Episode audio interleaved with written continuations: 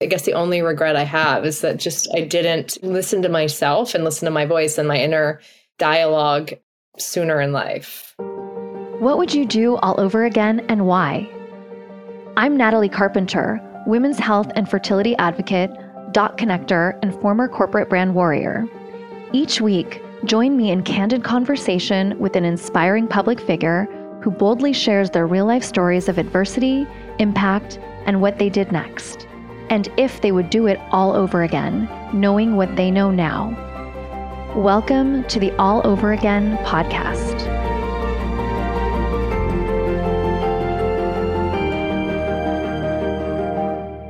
Hilary Phelps is a speaker, an addiction recovery advocate, writer, and holistic wellness coach. Her mission and purpose is to help other women find their voice and heal from anything that is holding them back from finding their purpose. Hilary lives in Arlington, Virginia with her son, Alexander. Hi, Hilary. Welcome. Hi. Thank you. Thanks for having me. So good to see your face after all this time.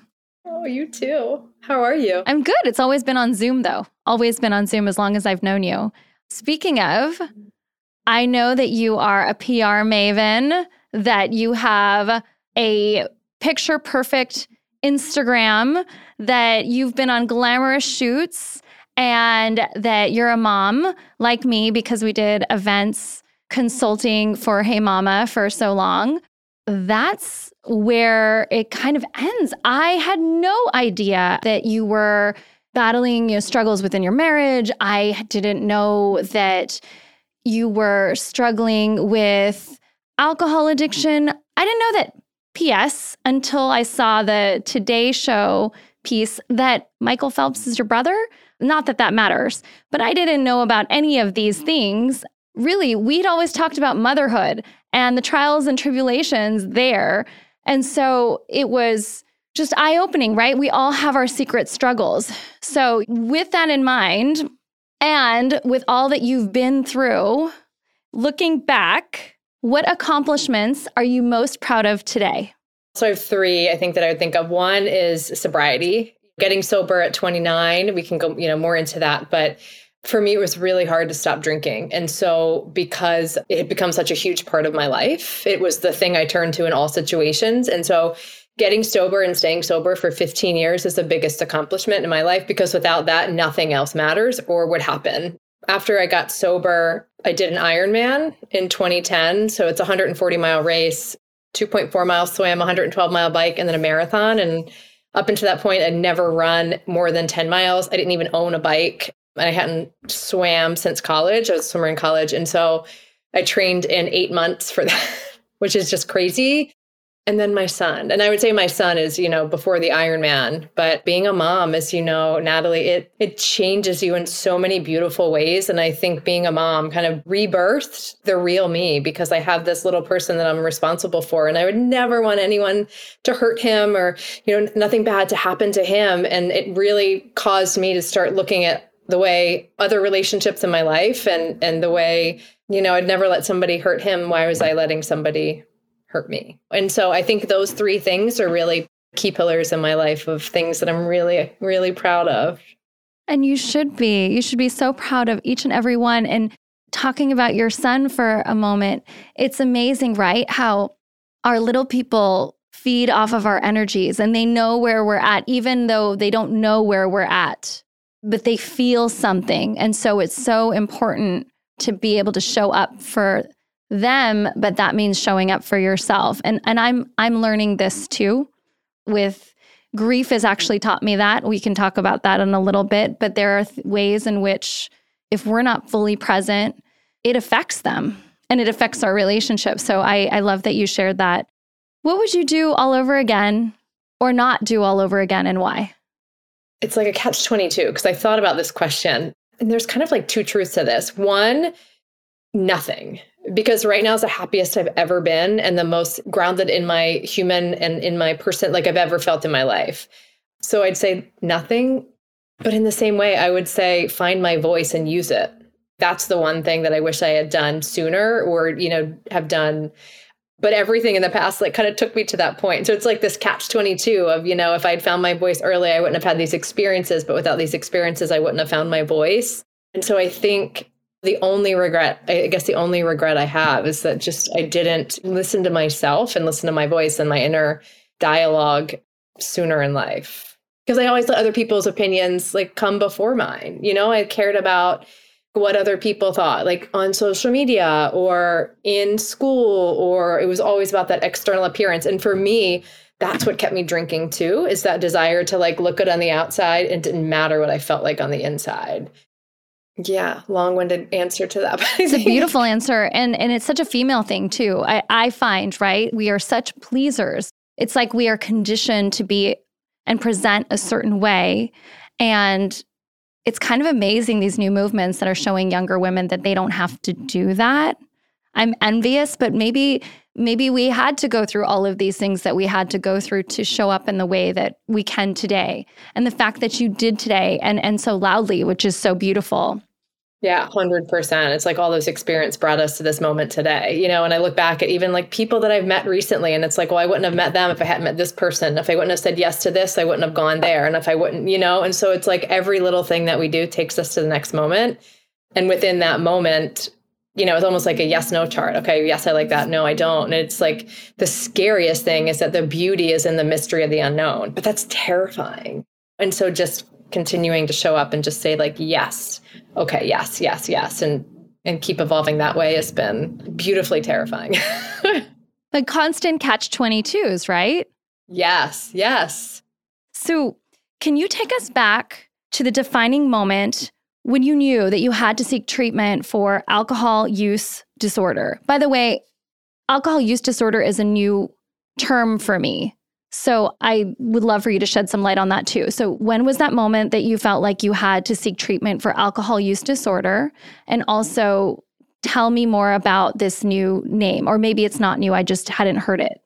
I'll start there just for a second. So, because alcohol use disorder, substance use disorder is pretty new, I think alcoholism, alcoholic has a really negative connotation, and people think of it as a bad thing or a disease of willpower or lack of willingness.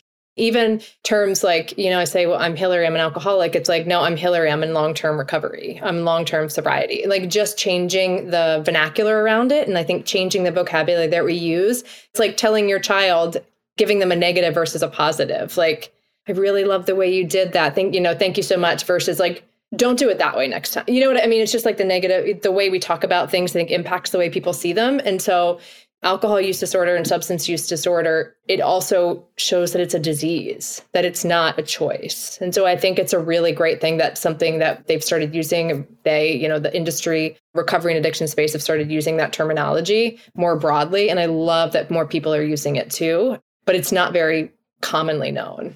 Thank you for sharing that. This is important for us to know. Yes, because without changing the perception and the stigma, we can't change policies. We can't change the way people are being helped and you know recovery is offered and treatments offered and so i think starting in that really small way that we talk about it is really important and so thank you for asking about it i love that and for me the moment was like i mean look i didn't know because i drank wine like i was a woman i drank wine and i thought it was cool and i would drink martinis when i went out and i would drink champagne like i drank classy drinks you know? So i'm not an addict i'm not an alcoholic i don't have a problem because people who are alcoholics and addicts drink out of a paper bag or live under a bridge like because that's what we up until that point that's what kind of had been portrayed in media and that's what we'd seen as you know a depiction of somebody that was struggling with addiction. And so it kept me out for a really long time thinking like i just like to drink which i did a lot but what I eventually started realizing was I was making really bad decisions and really bad decisions, meaning I would be at a bar and the next thing I know, I would wake up in my bed the next morning and be like, I don't know how I got here. Did I drive? Just those things started to feel really scary, like, the, and especially as a woman. And you know, I started experiencing things like I'd go the wrong way. I, mean, I live in Washington, D.C. or outside of D.C., and I'd go the wrong way on the subway. If you go run one way, it takes you to the suburbs. If you go the other way, it takes you to the inner city in Washington, D.C. As a young woman, it's not a place I'd want to go. And I ended up in the other way. And I only knew that because the next morning I got a phone call on my cell phone from someone that said, Just wanted to make sure you got home okay. I put you back on the metro when you ended up out here. And I was like, I didn't even remember it. So things like that started feeling really scary and I would hide it. Nobody knew. I mean, maybe they knew I drank too much, but nobody knew those things because I was ashamed by them. And when we're faced with those things, you know, that feeling of shame, you can either change, you know, make a change or you can keep bearing the shame and move forward. And I just kept bearing the shame and moving forward. I mean, people were like, she drinks at family functions and she gets really drunk, but they didn't know I was drinking at home alone after I got home from work or that I was blacking out every time I put alcohol in my body. And so for me, that tipping point came when I was in a relationship and this guy had come from an alcoholic family and he saw it, you know, firsthand. We were living together and he's like, if you don't get help, I'm going to go and tell your family how bad it is because it's really bad. It was exposing my shame, you know, and I didn't want anybody to know. And so I was like, Okay, fine. So I, I went to 12 step meetings. Well, I went to a therapist and kind of went in and out of those, and I just wasn't ready. And so when I checked myself into treatment, it was outpatient. It's called IOP, intensive outpatient. You go, so I go after work, which none of this I knew because I knew nobody. I didn't know anybody in recovery. I didn't know anybody that had gone to addict, you know, to treatment. So I was like, eeny, meeny, miny, this place is close. Let's go here. And I called them and it was an outpatient. So I'd go to work and then at 5.30, I would check into rehab. And from 5.30 to 8.30, we would have treatment. And meaning what that looked like was like we would check in first hour, second hour, split men and women because men and women have different concerns and issues when it comes to addiction and how they feel versus how they manage it and versus how they manifest it outwardly. And then third hour was like feelings management because basically when you start putting alcohol in your body, you stunt your growth. So I was like 14 years old in a 29 year old body. Wow. Yeah, making really bad decisions, really immature. And so I didn't know any of this stuff. And it surprised me that other people were actually born with this innate information. I was like, wait, what do you mean? I mean, I was walking through life with my fists up and like walking, like my jaw was so clenched. I was terrified all the time. And I didn't know I was terrified until somebody pointed it out. And so I needed that extra help to kind of help me identify these patterns. And so when I went into treatment, I didn't know if it would stick. I just wanted to get this guy off my back. I just didn't want to be ratted out.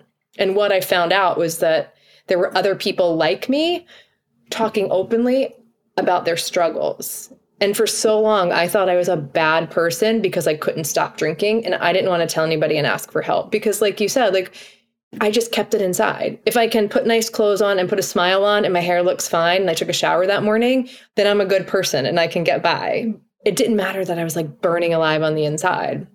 And so I just kept functioning. But what that taught me was that there were other people out there that looked like me, that talked like me, that came from good families, that struggled with this disease of addiction. The burden of shame is so heavy. And it's amazing that this person, your ex boyfriend, showed up in your life to show you, right? Because we're all, again, conditioned. You go out, you drink, and you have a good time. I don't have a problem. I don't have this going on for me because I look like this. I don't look like that person carrying the brown paper bag, hiding the alcohol. I'm not hiding the alcohol under my pillow. I'm doing it, I'm drinking it myself at home whenever I feel like it. Right. I wasn't drinking in the morning before work. I didn't never got fired from a job. You know, I hadn't been arrested. Like all those things. I was like, see, those are the people that have problems. The people that drink before work or that sneak vodka in water bottles. You know, like the movie When a Man Loves a Woman was one of my favorites because Meg Ryan would, I was like, well, I'm not her. Right. I'm good because society depicts it a certain way. Society depicts alcoholism, right? Rather than alcohol use disorder. It's such an eye opening term for me. So, you've shared that you've had thoughts that being sober would adversely affect your social life. Can you tell me a little bit about those fears and if you felt like they were founded at all? So, and this is my personal experience, and everybody's personal experience with addiction is different in some way. I mean, it all manifested that you just can't stop, you know, but for me, part of those voices in my mind from an early age told me I wasn't good enough, I wasn't smart enough, I wasn't funny enough, I wasn't pretty enough, and I wasn't enough in any capacity of my life. I was a straight A student, I was the fastest swimmer in the country, I had friends. So my inside did not match what was going on around me. And that was really hard to, to justify. So that feeling of not being good enough was really hard from an early age. And so when I got sober, it still felt like I was going to be judged for that. And because, look, my inside, I just want to be liked. I want people to like me. I want to be accepted. And I think humans in general want to be loved, appreciated, and seen, right? Like everybody does in, in some way, shape, or form. It's just the manner which you go to like to get it. And for me, it was so important to me having connections, having relationships, like it's the core of who I am. And so I was so terrified that if I shared this really vulnerable thing about myself, that people were going to talk behind my back or they were going to be not want to be around me anymore. They were going to think I was a bad person or that, you know what I mean? And what I realized is that was just coming from fear. And faith and fear hold exactly the same frequency. And what I mean by that is both unknown. We can't see faith and we can't see fear, but we can feel it. And so I had a choice whether or not to live in faith and live in or live in fear.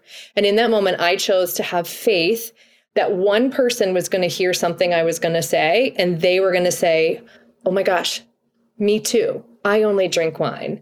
Oh my gosh, I'm a mom. I'm a single mom. I'm really struggling. Or, oh my gosh. And that one person would seek, that was literally it. One person. Because that one person changing a pattern or changing a life, especially as a woman and as a mom, has the ripple effect that goes out significantly. It helps her child, it helps her work, it helps her relationships with family, it helps the way she shows up, everything. And so I jumped. Jump and the net will appear is what I was like, all right. And so a friend came to me and, and he knew I was sober, went to college together and was like, Do you want to share your story? I just ended a, a marriage. So it was really hard. And I and I was like, you know what? why not? Yeah, let's do it. Because in the marriage, I'd been told everything that I was terrified of was that you don't tell anybody this. You keep it a secret. Don't talk about it. People will judge you for it. And I was like, okay, I'm not going to share because that went to everything I was terrified of. And so when that ended, I was like, why not? Nobody sits in a sandbox and says they want to be an alcoholic or divorced at 44 years old, ever. And here I was, you know, and it was like, what do I have to lose? and it was the opposite. And what I found was that the message resonated. It was what people needed to hear, you know, because from that sharing, I got messages from friends who said, I'm really struggling. Can you help me? Like, what does this look like? People who said, Thanks for speaking out on this. My brother committed suicide because he was an addict. My mom was an alcoholic and struggled my whole life. Your son is so lucky that he never has to see you in that space.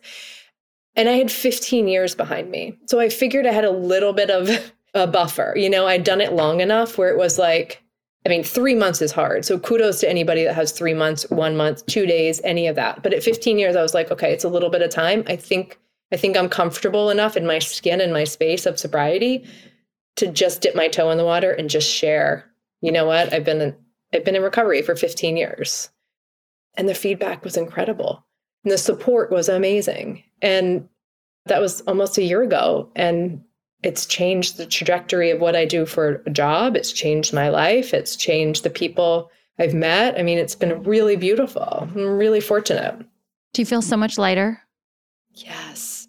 Yes because I felt like I was straddling. Like I can't say this to this person or I can't say that. And now it's just like, it's just me. It's just me.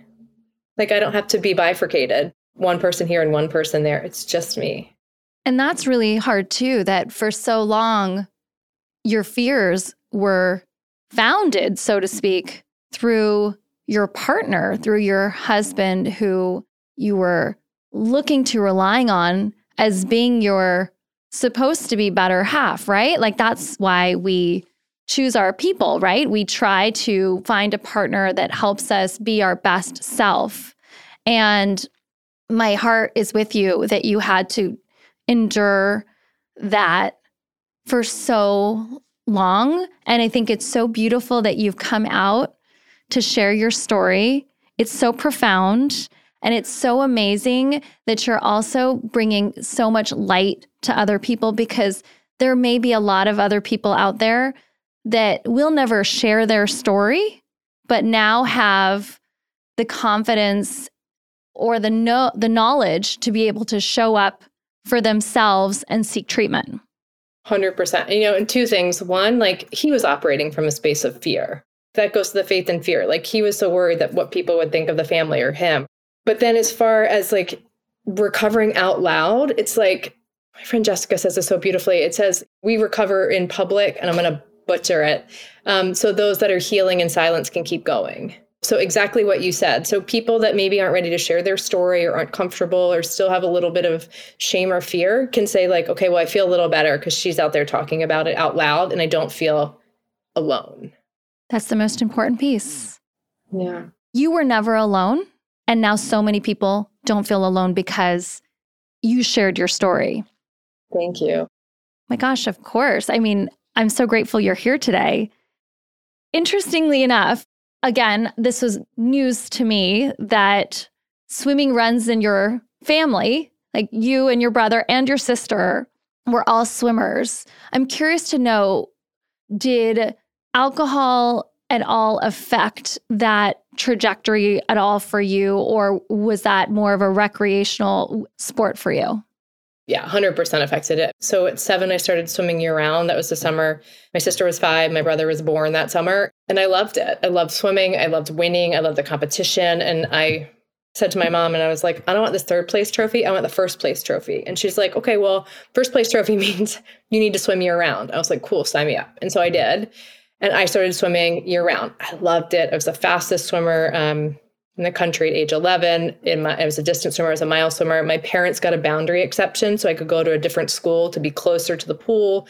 My dad would drive me at 3:45 every morning. We'd get up, drive the hour to the pool. My parents sold their dream house that they built in the woods so we could move closer to the pool. Like swimming was really important and it was and my parents were so instrumental in helping us achieve those goals that we set out for. My sister came along next. My sister was third in the world at 14. She was Olympic hopeful in 96. She ended up having a stress fracture in her lower back and missing the team. And that was a really sad moment because she had given up everything for her swimming. You know, then my brother came along, didn't want to get his face wet, and became like the greatest swimmer of all, the greatest athlete of all time, my opinion, but like the greatest swimmer of all time. But for me, 100%, because I started experimenting with drugs and alcohol and stopped caring about everything else that's the issue you know it just takes place and and that's the only thing i sought out that's the only thing i wanted to do. And so i was still good enough to get a full scholarship to swim in college which was incredible and i graduated in four years. But then i asked myself right that catch 22 it's like well what would have happened if i hadn't started you know if i had put more into my studies or had put more into my swimming like where could that have taken me? But i guess there are other lessons i had to learn. It's amazing how this path has taught you you're facing it all again maybe this all happened for you to be able to show up in the way that you are now, right? To be this light for other people. And and I think that's so beautiful. And you know, I had to ask the question about swimming because I read somewhere that you had a history of being a competitive swimmer and I thought, wow, another thing I did not know about Hilary. It's so funny because we only know what we know and I figured like everybody knew everything, you know, and it's like I guess not. But yeah, yeah, I swam my entire life and I still I can't get back in the water today, but it's too much. I'm sure you still swim with your son. Yes, we still swim and I like love going swimming for fun. We go to the lake, we go to the ocean, all that stuff is great. And like once I'm in the water, I actually love like taking a couple strokes and swimming. It feels like home, but it's like that push pull of I don't want to get up at five o'clock and go swim. or I don't want to compete. Like it's just it doesn't feel comfortable anymore like it did. Yeah. Right. It's not your place anymore. It's like a home you like to visit. Exactly. It's my it's my vacation home. yeah. I like, like that. Swimming is your vacation home. That's awesome. so, speaking of swimming, you've credited your brother Michael Phelps and his advocacy of mental health as inspiring you to share your story, or I should say your secret and recovering out loud. What was the moment when you said, I really need to tell my story too? So I don't think it was as much as like I didn't do it because he did it, but I felt less alone. I felt less alone and more comfortable in sharing because he was so vulnerable. And what that led me to believe is that what if someone else was looking at me? Not I am nowhere near as powerful and instrumental and influential as, as Mike. And I'm not saying that, but what I am saying is like if I looked at him and felt comfortable sharing my story because of that, what if there was someone else that was comfortable in sharing their story or at least entertaining the thought of looking at their sobriety in the same way that I looked at his strength and sharing his story. And so he was so vulnerable and open. And I was like, this is what we need to heal. Like, this is how I feel like people heal. And we heal in our stories and we heal in our recovery together and we heal in community. And so if I could help somebody else feel less alone, like he'd help me feel less alone in my journey, that was enough for me to open up and share my story of hope in hopes that someone else could hear something in there that resonated with them and have them look at their own challenges. Again, like whether that's divorce, addiction, shopping, eating, like because basically at the end of the day, a lot of people use an external thing to heal an internal issue. A lot of people, especially after COVID, it's like the sadness, disconnect, um, whatever. So what can I do? What, man, like I can go shopping, I can drink, I can eat, I can have sex, I can look at porn, I can go whatever that is to help fill this like emptiness inside of us. For me, I just wanted to be able to help people see that like they are valuable the way that they are. And it's true. There's always a distraction. There's always a distraction. And I think that's a really good segue into grief, right? When we talk about grief, you lost your dad recently. I lost my dad recently. And I think when you are dealing with grief, right, you've got this this immense amount of stuff and and so many things that you had never or at least for me that I had never thought about came up and I really just wanted to distract myself. I wanted to distract myself and find other ways to distract myself that felt more comfortable than facing the harsh reality. I mean, granted, there was a bit of a lifetime TV drama that we will talk about another time, but it really felt like this grief was all consuming. The grief and, and all of the things that we use to cover up our grief. I'm curious to know as you were grieving. You were grieving the loss of your dad. You were grieving the loss of your partnership with your husband. Did alcohol play at all a factor for you? I mean, did you think about it? Did you get tempted?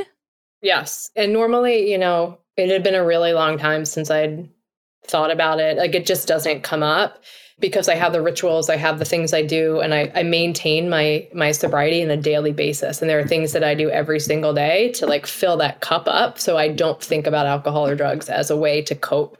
And so, you know, last year I moved, I launched a business, ended my marriage, and lost my dad. Four of the top five things that are stressors in any person's life happened in one year. And I thank God every single day that I had 15 years of sobriety because when my dad died at the end of last year, it's all I wanted to do. I, I didn't care. Like my, my dad was my person. Like my dad saw me through everything. My dad had nothing but unconditional love. My dad supported my recovery. My dad supported me throughout the divorce process. My dad came down and spent time with my child. My dad would make my my son homemade baby food. I mean, like, and he didn't wake up. So it wasn't, he wasn't sick. So when that happened, that's all I wanted to do. But I also knew that it was not going to bring back my dad drinking, going to drink. I mean, I wanted to just numb out. I wanted to do a lot of things, and drinking was one of them. like, I wanted to do anything in my power to just escape and numb. And so I didn't. I didn't drink.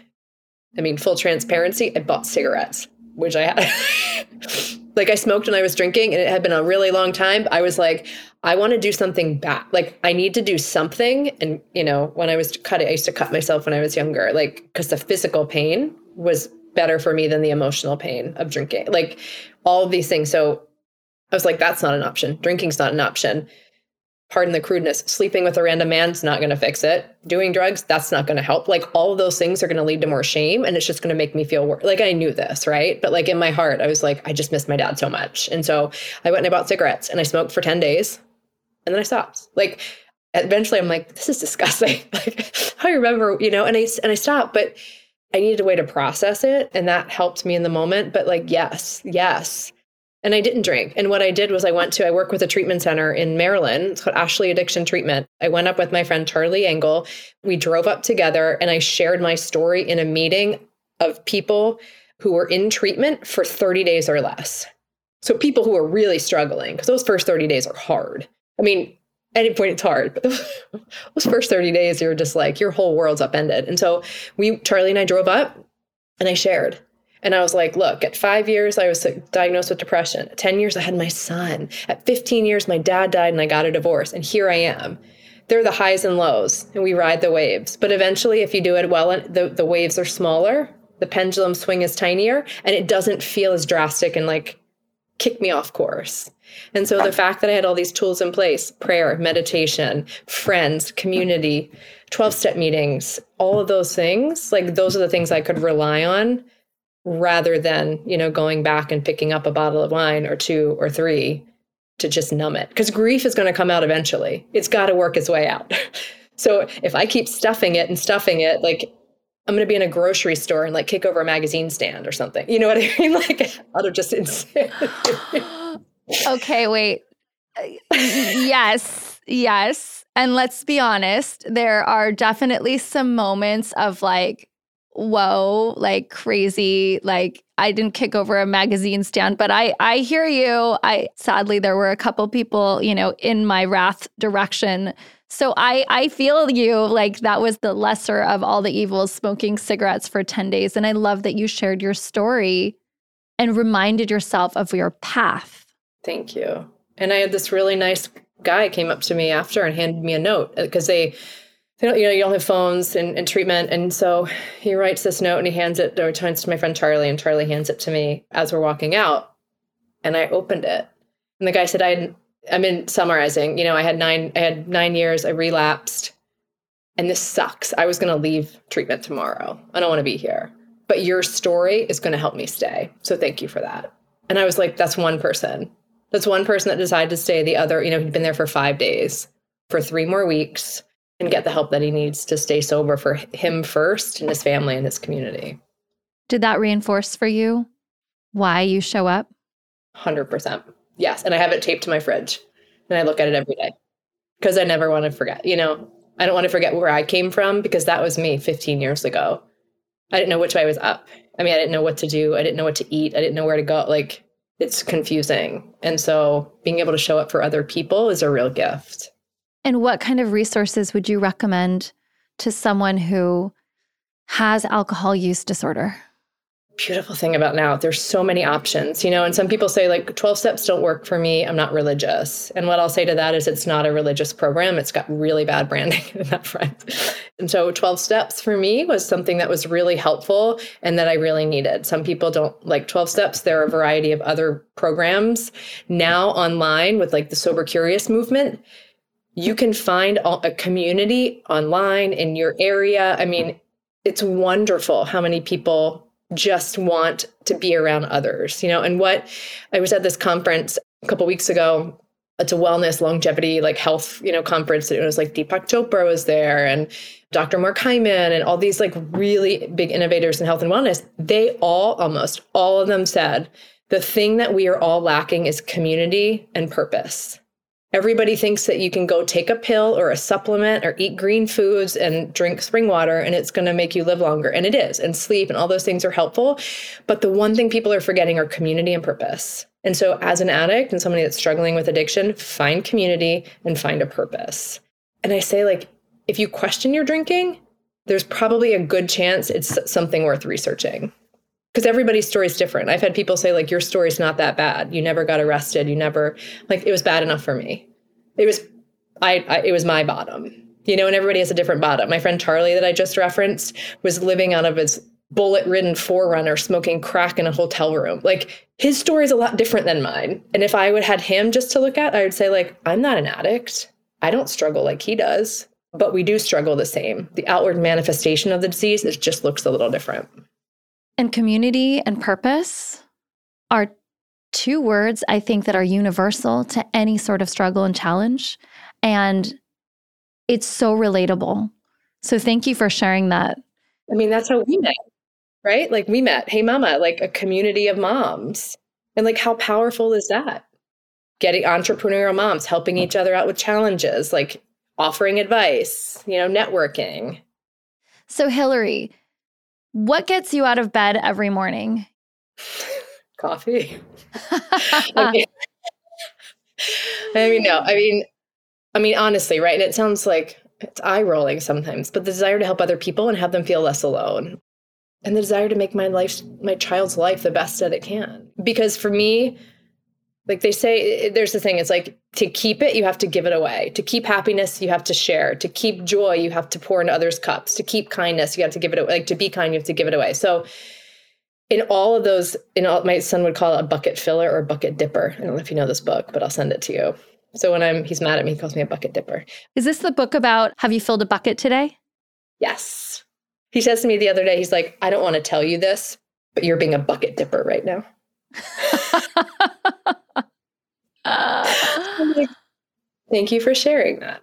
And I tell him, like, me showing up for others means like my cup is full. And when my cup is full, like I can give as much of myself, you know, to my child to make sure his cup is full too. And so I think getting out of bed with a purpose has been so great. And then the rituals that help me stay on task for that purpose have been really instrumental too. Like waking up the same time every day. I started taking cold showers. How's that going for you? I want to say I love it. And that terrifies me because it's so cold. Nothing I've, I never, it's so cold. I, and like, don't get me wrong. Like today was, usually I'll then like, take a hot shower at night to like wash my hair. But today I did the whole thing, like washed my hair, bathed, all the stuff. I was there for three minutes and 23 seconds. It's the fastest like full shower I've ever taken. But I feel amazing. Wow. You, you know, it sounds so terrifying, yet I am so inspired because your face totally lit up when you said that just now. And I stand there and it's cold. And I literally this morning said to myself, I go, you do harder things every day. Just breathe. It's like, okay. And like every time I show up for myself, it's like it's a confidence boost, right? So if I say I'm gonna do this this thing, I'm gonna do it for one week. Like if I let myself down, nobody else knows, nobody else cares, but I do. And that kind of like chips away at my self-confidence and my self esteem because if I'm not showing up for myself, I can't show up for others. So try it. I will try it once and I'll let you know how it goes. No, one week. For one week. How about let me start with one day and we'll one take it from good. there. We'll take it from there. Oh, God, I just got cold thinking about that. Thank you so much for those words of wisdom. I cannot thank you enough for being here with me today and talking about all of these things, for being vulnerable, for showing up for yourself, for me, for so many others. I think that this is such an important topic. I think that alcohol use disorder is such an important topic, and the vernacular and your voice are going to inspire others to get the support that they need. So I th- gratefully thank you so much for you, for your friendship, and Thank you for being here today. Thank you so much, Nathalie, for having me. This was such a great conversation. I always have fun chatting with you. It's just in a completely different context than it has been in the past, but I am so excited that we're here together. Thank you for listening to this episode of the All Over Again podcast. I hope that you learned something from today's episode. If you enjoyed this, please leave a five star review about All Over Again on Apple Podcasts. Please also let me know what spoke to you about the episode on our social media channels at All Over Again Podcast. I can't wait to hear from you.